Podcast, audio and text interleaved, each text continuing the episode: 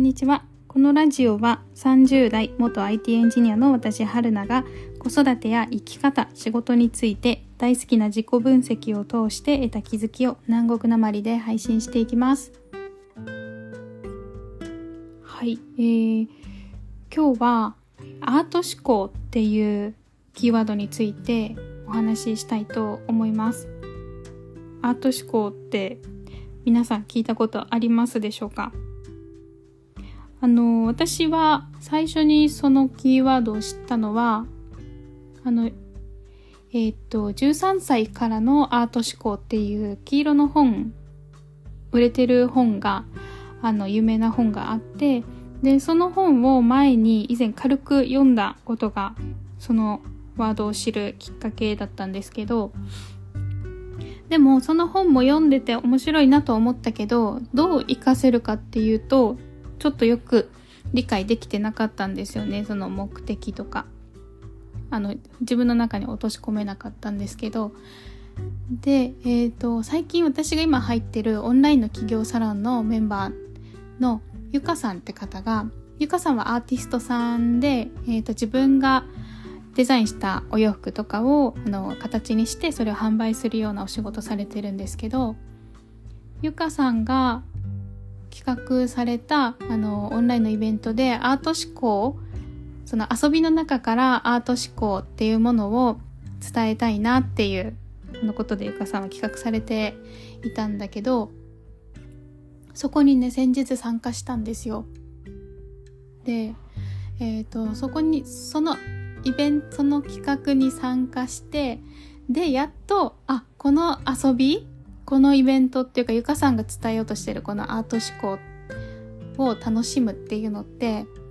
あの本当にいろんな場面仕事でも私が会社員だった時のエピソードもいろいろ思い出したんですけどあああいう場でもきっと発展させて使えたなとかなんかいろんなことを感じたのでちょっと話したいなって思います。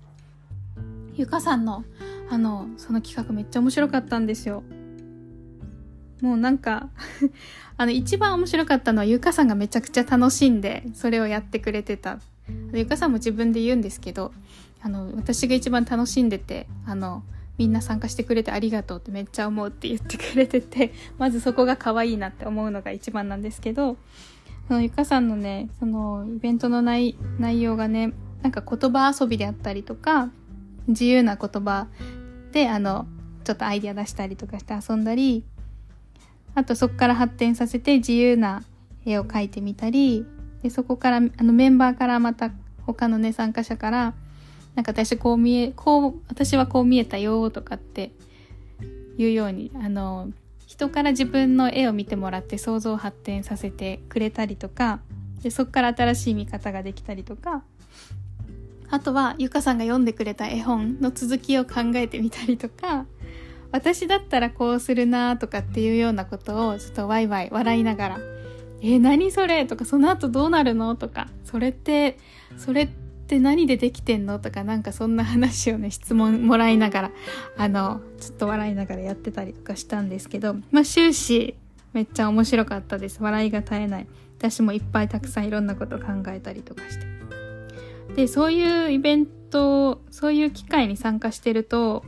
本当になんか人によってあの想像することがあのそれぞれなんですよね。本当に同じようなアイディアってなかなか出てこなくってみんなどういうことみたいなことがよく出てくるんですけど本当にあのみんな考えてること違うんだなっていうか感性って違うな面白いなっていうのを素直に感じたりしました多分ねこれうちの母とかに言ってもそんなことして何になるの？みたいなこと絶対言ってくるんですよね。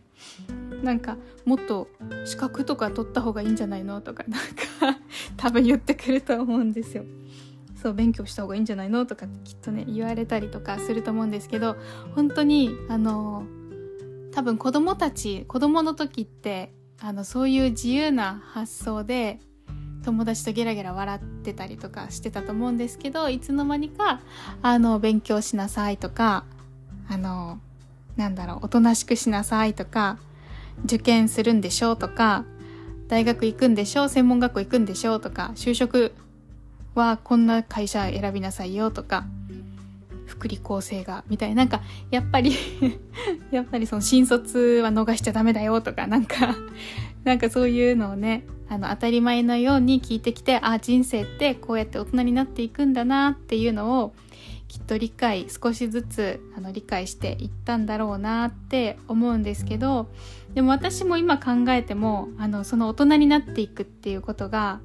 なんかね怖かった時期があったんですよね学生の時。多分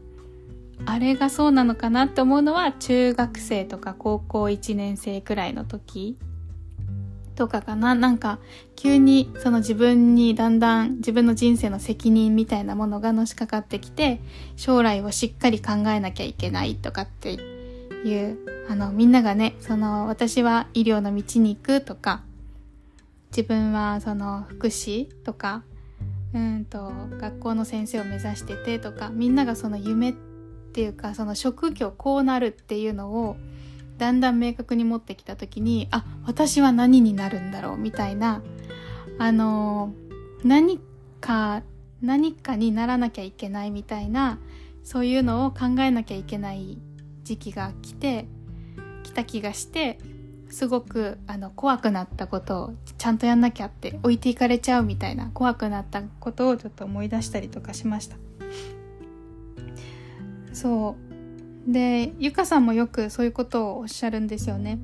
なんかその学生の時とかその就活の時の同調圧力みたいなものがすごく窮屈だったって言っててなんでもっと自由な生き方をしちゃダメなんだろうとか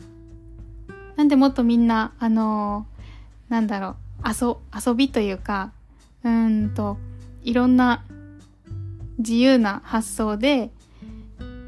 楽しみながら生きていくっていうことをなんでみんなしないんだろうとか、あの、そう、そういうところから、あの、すごく、えっと、社会が面白くないと思っていた時期があったっていうのをゆかさんは言ってて、ゆかさんはその突破口は海外だった。とか、あの、いろいろな、あの、きっかけはあると思うんですけど、海外に出たっていうのも大きかったっておっしゃっていたりとかして、そうその多様な魅力多様性のあるその人それぞれの魅力っていうのをあのもっと楽しもうっていう風に今そそのきっかけとしてアート思考っていうのをあのみんなで遊びの中から楽しまないみたいな感じでイベントを企画してくれていました。でもやってみて感じたのはやっぱりすごくあの癒しになる。ままず第一に。なんかもう本に際限ない自由みたいな なんだろうこうしなさいっていうことが一切ないのでもう本当に自分の発想をフルに活かしてうんどんな面白い展開を作ろうかなってワクワクするんですよね。なんて言ったらみんな面白いって言うかなとかっていうのもワクワクするしこんなありえないこと考えてみようかなみたいなことをね面白く自分でやろうとしたりしてで、またそこにみんなが、えー、何それ？ってなんかコメントくれたり、面白いねって言ってくれると、またちょっとウキウキしてくるんですよね。ワクワクしてくれて。もう本当にこのアイディアって自分だけのもので、誰に迷惑をかけてるものでもないから、めっちゃ、あの、誰もジャッジできないじゃないですか。このアイディア私だけのものっていうのがあるから。だから、その、安心感自分のアイディアを最大限出してもいいっていう安心感とそれが誰みんなからねあのえっとジャッジされずに面白いねってただ言われ言ってもらえるっていうのがすごく楽しかった。うん、だからこれをあのこの遊びを本当に生活の中に取り入れてると絶対想像力って豊かになるだろうしあとみんなそれぞれいろんな考え方あるんだなっていう他者理解にも絶対つながってくると思うしその物事を発展して考える力想像して考えてみる力っていうのもあのうまくあの養われると思うしあとはなんか私が思ってるのはなんなんかもう感性の部分ですよね。なんかうまく言葉にまだできてないんだけどでもこれをこうするとなんか面白いことが起きそうみたいな そういう感性の部分って絶対あの育つだろうなって思いました。こんな遊びを通して。アイディアだったりとか。そうあのこんなのって多分仕事でも結構あの重要ですよね。私はエンジニもとも、もともと会社員としてエンジニアをしてたんですけど、あの、結構ですね、その社会の、うん、業界の流れに沿って、新しいことどんどんしていかなきゃいけない時期とかあるんですよ。うん、エンジニアさんなのに、営業力を求められたりとか、エンジニアさんなんだけど今までやってなかった、その、えー、っと、なんだろうな。なんかその、営業に関するアイディアを求められるようになったりとか、結構その職人気質の方とかは、あの、苦しんでました あの、どう、どうやったらいいんだろうみたいな。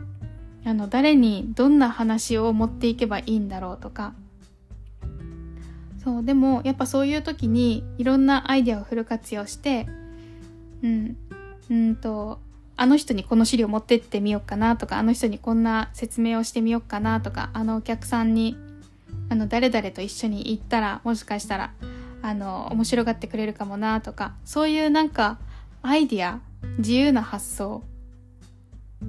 結構、あの、突拍子もないアイディアだけど、でも、うんと、よくよく考えてみたら、あの、結構いいとこついてたりとかすることってありますよね。あのそういうアイディアマンに対してあのなかなか発想ができない人とかは嫉妬したりとかすることもあるんじゃないかなって思います。あの自分がねできないことだったりするから。本当にでもそれも人それぞれあの良さだったりはすると思うんですけどそういうアイディアとかその自由な考え方っていうのを、うん、養うためにもアート思考でそれをあのアート思考を培うためのそのゆかさんがやってるようなあの遊びっていうのってめっちゃいいだろうなって私は思いましたあの全然定期的に私は参加したいあのめちゃくちゃ癒しになるしめっちゃ楽しい自分から出てくるアイディアにびっくりしたりするうんなのであの興味がある方もし参加してみたいとかあれば連絡ください。私も一緒にその時やってみたいなって思います。みんながどんなアイディアを出してくるのか私もすごく楽しみ。なので、ぜひぜひ一緒に遊びましょう。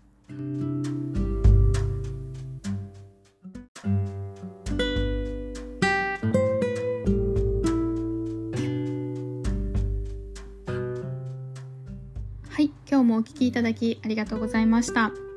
あの前回 LINE 公式作りましたってことで、えー、と以前ご案内させてもらったんですけど今 LINE 公式にあの友達登録いただくとお礼として一つ音声とミニワークみたいなものをプレゼントさせてもらってます。音声のテーマとしては自分の欲に従って選択するっていうテーマでお話ししてます。なかなかですねあの日頃自分の子育てであったりとか会社であったりとかその両立だったりとかで自分のことを考える時間っていうのがなかなか取れない方がふとじゃあ自分はこれからどう生きていきたいんだろうとか何か問題に直面してあのあなたはどうしたいのって言われた時に自分の気持ちがわからないっていうことがあの選択できないとか。でそのせいでやっぱりその SNS とかのいろんな情報であったりとか周りの意見にすごく流されてしまう。とか流されなくてもすごくなんか気持ちがそわそわしてしまう。何が正解なのかわからないとかそういうことが私結構あって悩んでた時期があったんですね。落ち込んでしまった時期があって。でそこから脱する最初のステップとして自分の欲っていうものをあのちゃんと大切に拾ってあげるってことが大事だなって思ったのでまずはその、えーと、どうやってそれを感じることができたかっていうところを音声にとってプレゼントさせてもらってます。その中でちょっとあの体験してもらうミニワークみたいなものも用意してるのでよかったら是非聞いてもらえるとあお友達登録して聞いてもらえると嬉しいです。はい。あ、で、で、ね、LINE 公式の、えリンクはこの、えラジオの概要欄に貼っておくので、よかったら、えアクセスして登録お願いします。はい。よければまた次回も聞いてください。